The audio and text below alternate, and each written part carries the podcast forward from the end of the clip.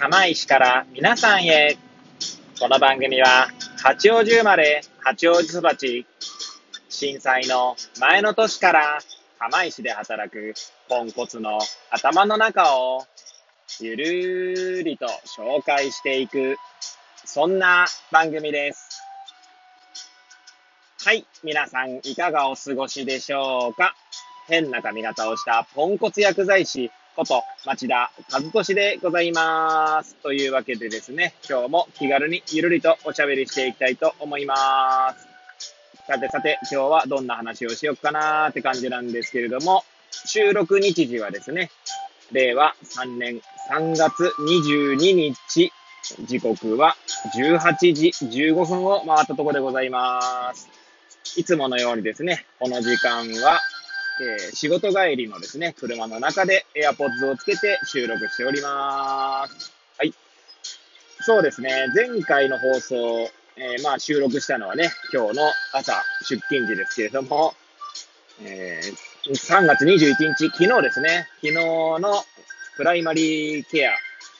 連合学会認定薬剤師研修会についてのですね、まあちょっとした感想ですかね。はい。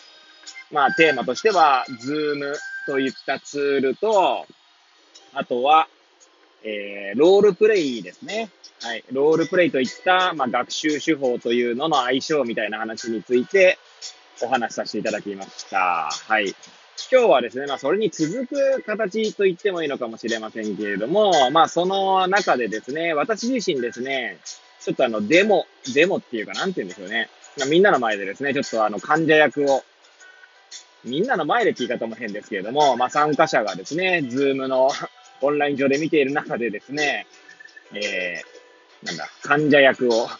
やりましたので、まあ、そのちょっと感想みたいなものをね、ちょっと述べたいなと思います。えー、もしよければ最後までお聞きいただければ幸いでございます。はい。で、まあ、昨日の研修がですね、まあ、私午後だけ出たんですけど、確か、えー、最初の90分がメンタルヘルスというところで、睡眠に関してですかね。で、えー、後半の90分が患者中心の医療を学ぶっていうところだったんですが、で、その中でですね、えー、最初に、そのレクチャーの間に、まあ、デモがあったんですね。で、まあ、私、その、研修ではチューターとしてですね、グループグループをまあまとめるっていうか、はい、グループのなんでしょうね、裏方役みたいな形をやらさせていただいたんですけど、で、グループがですね、何個あったかな ?9 つ、もっとか ?10 個ぐらいあったのかなはい。もっとあったかもしれないですね。はい。すいません。そこら辺適当で申し訳ないんですけれども、その各チューターの中からですね、あの、デモ患者役、デモ、デモですね。デモンストレーションの患者役と薬剤師役を、まあ、選ば、が選ばれて、まあ、みんなの前で、まあ、ロールプレイしたんですね。で、私はですね、もう、えー、患者役に、まあ、立候補してましたので、まあ、患者役をやらさせていただいたんですけれども、今回ですね、講師の先生が、まあ、大阪の方の先生ってこともあってですね、まあ、そのデモンストレーションのシナリオのですね、患者さんがですね、えー、関西弁だったんですね。あの、要はそのセリフが、要は台本がと言った方がいいのかもしれないですね。台本が関西弁だったんですね。で、私ですね、まあ、関西地方には住んだことありませんので、もうちょっと面白いそうだなと思って、まあ、立候補したっていうのもあるんですけれども、はい。で、関西弁をですね、まあ、皆さんの前で、まあ、披露しながらですね、衛星関西弁をですね、はい。まあ、やったんですけど、しかもデモンストレーションはですね、2回ですね。えー、どうして2回かというと、まあ、最初はですね、まあ、なんでしょうね。まあ、最初と最、あの、1回目と2回目の差っていうのは、その、患者中心の医療というものを学ん学ぶ前と学ぶ前、学んだ後という設定になっておりました。はい。で、学んだ、まあ私はね、患者役なのでそこら辺はちょっとね、あの、あんまり変わりない、変わりないっていう方も変ですね。はい。変わったのはやっぱり薬剤師さん役の方が、まあ、セリフ回しというか、はい、は、か、異なっていましたね。はい。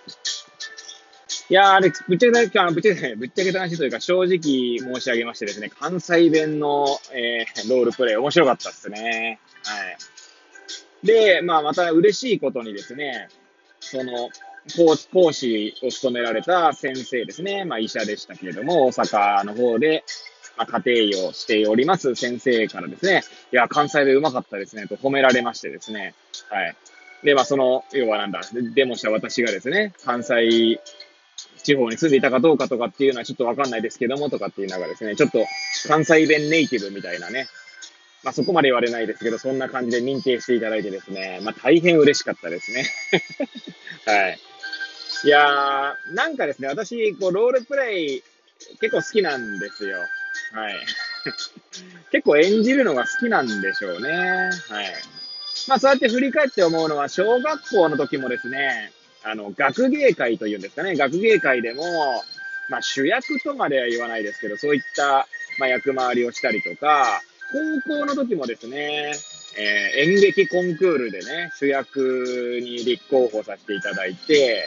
確かその時アルジャーノンに花束をですか？はい。それのチャーリー・ゴードンでしたっけか？はい。チャーリー役をやりましたね。はい。チャーリー役なんていうのはですね、あ、あの、なんて言うんだろう。その頭が良くなる前と良くなった後みたいな感じで、まあ、演じ分けるのでですね、とても楽しく。まあ、ね、もちろん素人のですね、演劇なのでですね、まあ、そんな別に大した演技力でもないんですけれども、ただ単にですね、私自身楽しいなというところがあってですね、人前で多分まあ、目立ちたがり屋なんでしょうね。はい。なんでまあ人前で何かやるっていうのは結構好きな方なので、はい。そういった、なんだろうな、ところが働いて、ロールプレイっていうのはね、好きなんですよね。ロールプレイで思い出したのはですね、以前も確かプライマリーケア連合会の研修だったと思いますけれども、